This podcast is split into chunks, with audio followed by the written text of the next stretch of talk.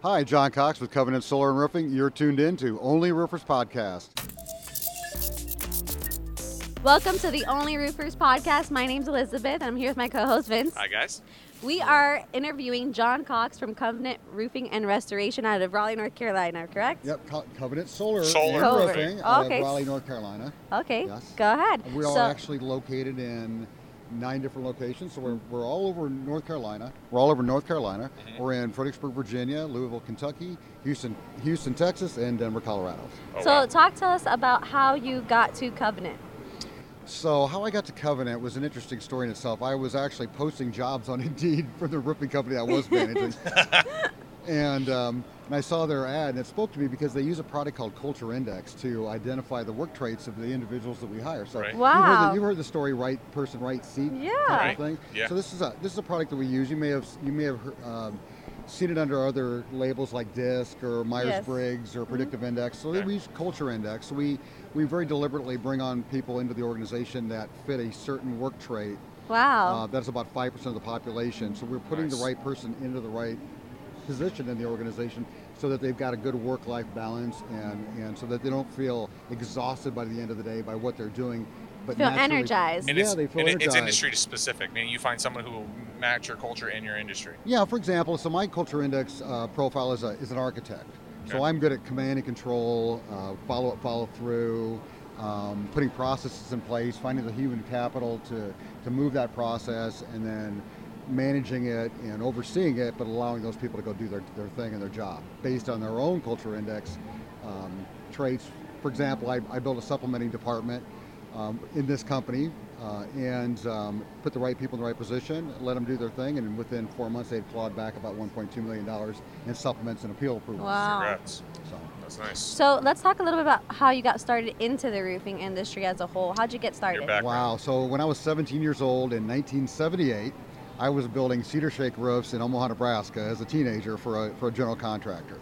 So that's how I got started in roofing. So, Wow. how was that process, right? How is Oh. it installing Cedar Shake roofs? Well, That's it pretty was- 78. gruesome. 1978, Yeah, yeah, in so it was 78. gruesome. Yeah, you're right because it was all you know uh, space decking, um, you know two inch gaps. You're using that to basically as a ladder to walk your way up the roof. You Wow. were dragging bundles of raw cedar shake material Wow. with a hand hatchet, and you were cutting them to size and hand nailing them. Wow. Oh, Right. So That is, uh, I don't know what better word for it, Backbreaking. but like, Yeah, and with paper Wow. felt, and you were layering them in, in between each course, right? So Wow. it was very old school, very old old way. how long did you do that for? I did that for two years, and then 1980, I enlisted in the United States Air Force. He said, Wow. he said, I found an easier job. I was, I'm Yeah, gonna go well, in the Air not Force." really. I was an Air Force crew chief on Oh. F4 Phantom, so that wasn't much easier. what what made you enlist?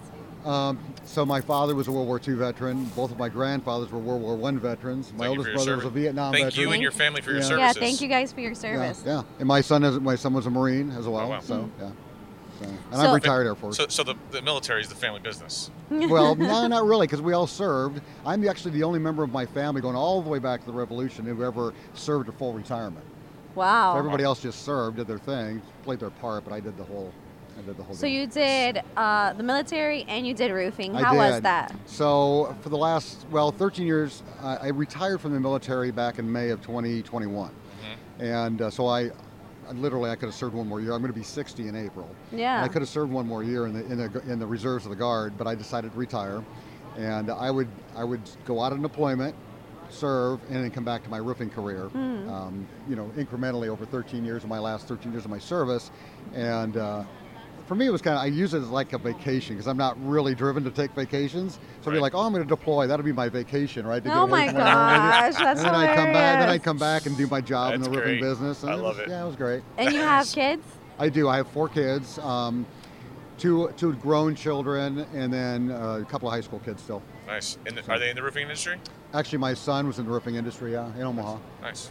What uh, kind of drew you your son into it? Was oh my dad did it, I should do it, or Well, I was I was doing it in Colorado, and he was in Omaha, and I said, you know, he was out of the Marine Corps, and I said, hey, why don't you come out and work these storms? I'll teach you how to how to work, you know, hail, hail restoration damage, you know. And he came out in 2016, and and that's what we did, and he, Did- he helped out, and made So good money. We're Getting fortunate. back to your the, your hiring at, at, at Covenant and the culture, and then finding the right people for the right position. Sure. Okay, so do you think your profile as an architect and structures, is that something that you think you've always had, or is that something the military gave you? Yeah, actually, Culture Index will say that you've had that you've had those traits since you were age 12. They're Okay. developed by age 12.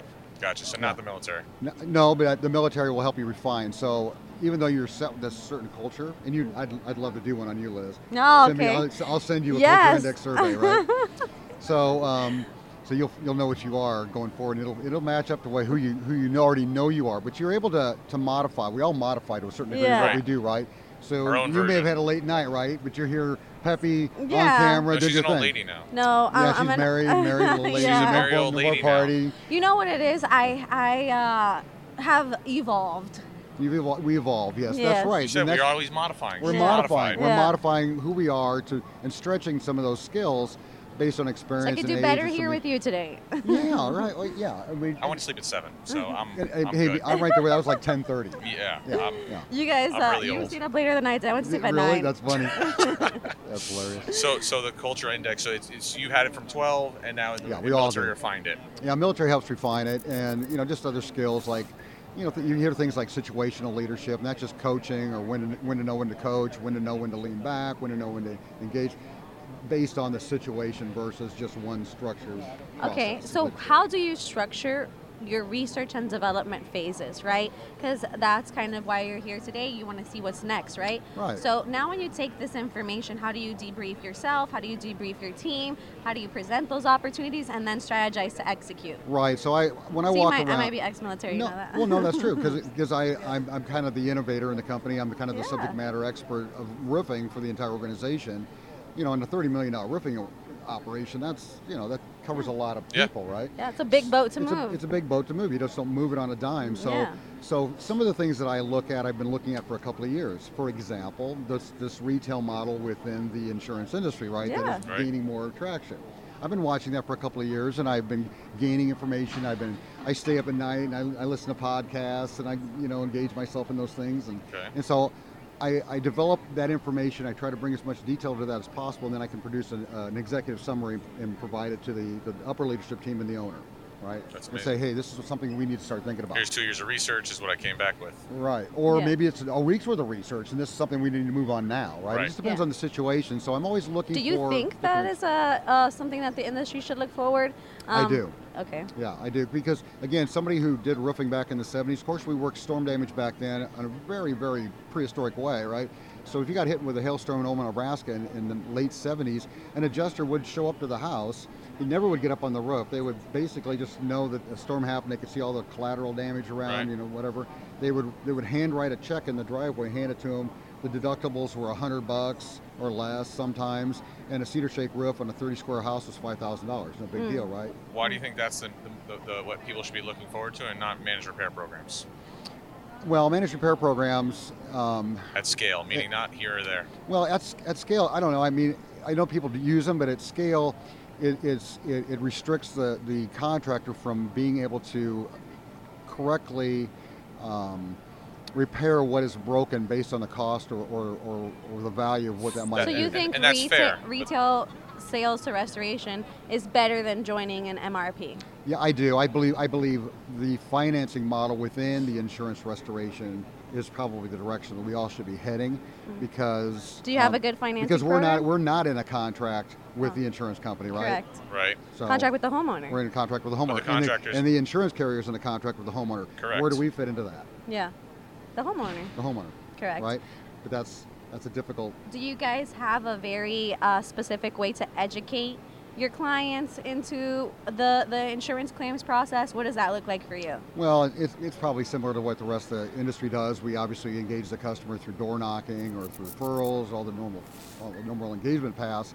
Right. But you know, once you've actually made your assessment of the roof, um, you know, you sit down with them. You just you really have to have a frank conversation across the table with them and explain all their options, explain all the pitfalls of, of uh, how the insurance carrier is is giving you an estimate, which is basically an uneducated third party um, who isn't a construction expert deciding what is what is damaged on the ho- on the home and what its approximate value is. As construction experts, we have to get down to where it actually is the cost. What's broken? What's it going to take to fix it? What's the cost? Right. Right. How And does how does a huge company like yours now start to pivot? Like, what, what can even be next steps for someone who already has a large, successful organization within our industry, right? How can we actually execute on that? Well, I mean, there's there's other things coming too, right? So there's other ways of leveraging financing, other ways of leveraging uh, resources and, and money out there in the industry, right? That's going to be coming. I, I, I'm certain of it because I've, I've heard I've heard you know messaging of that. Mm. Um, so you- one of the challenges is AR, right?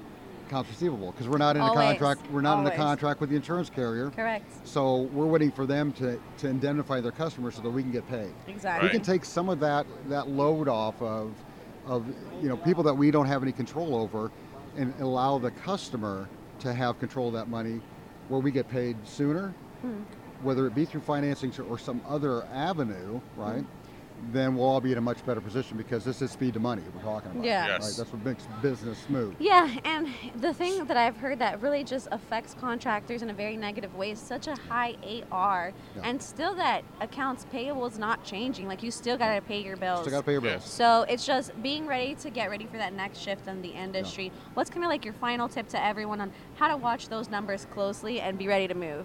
uh, keep an open mind.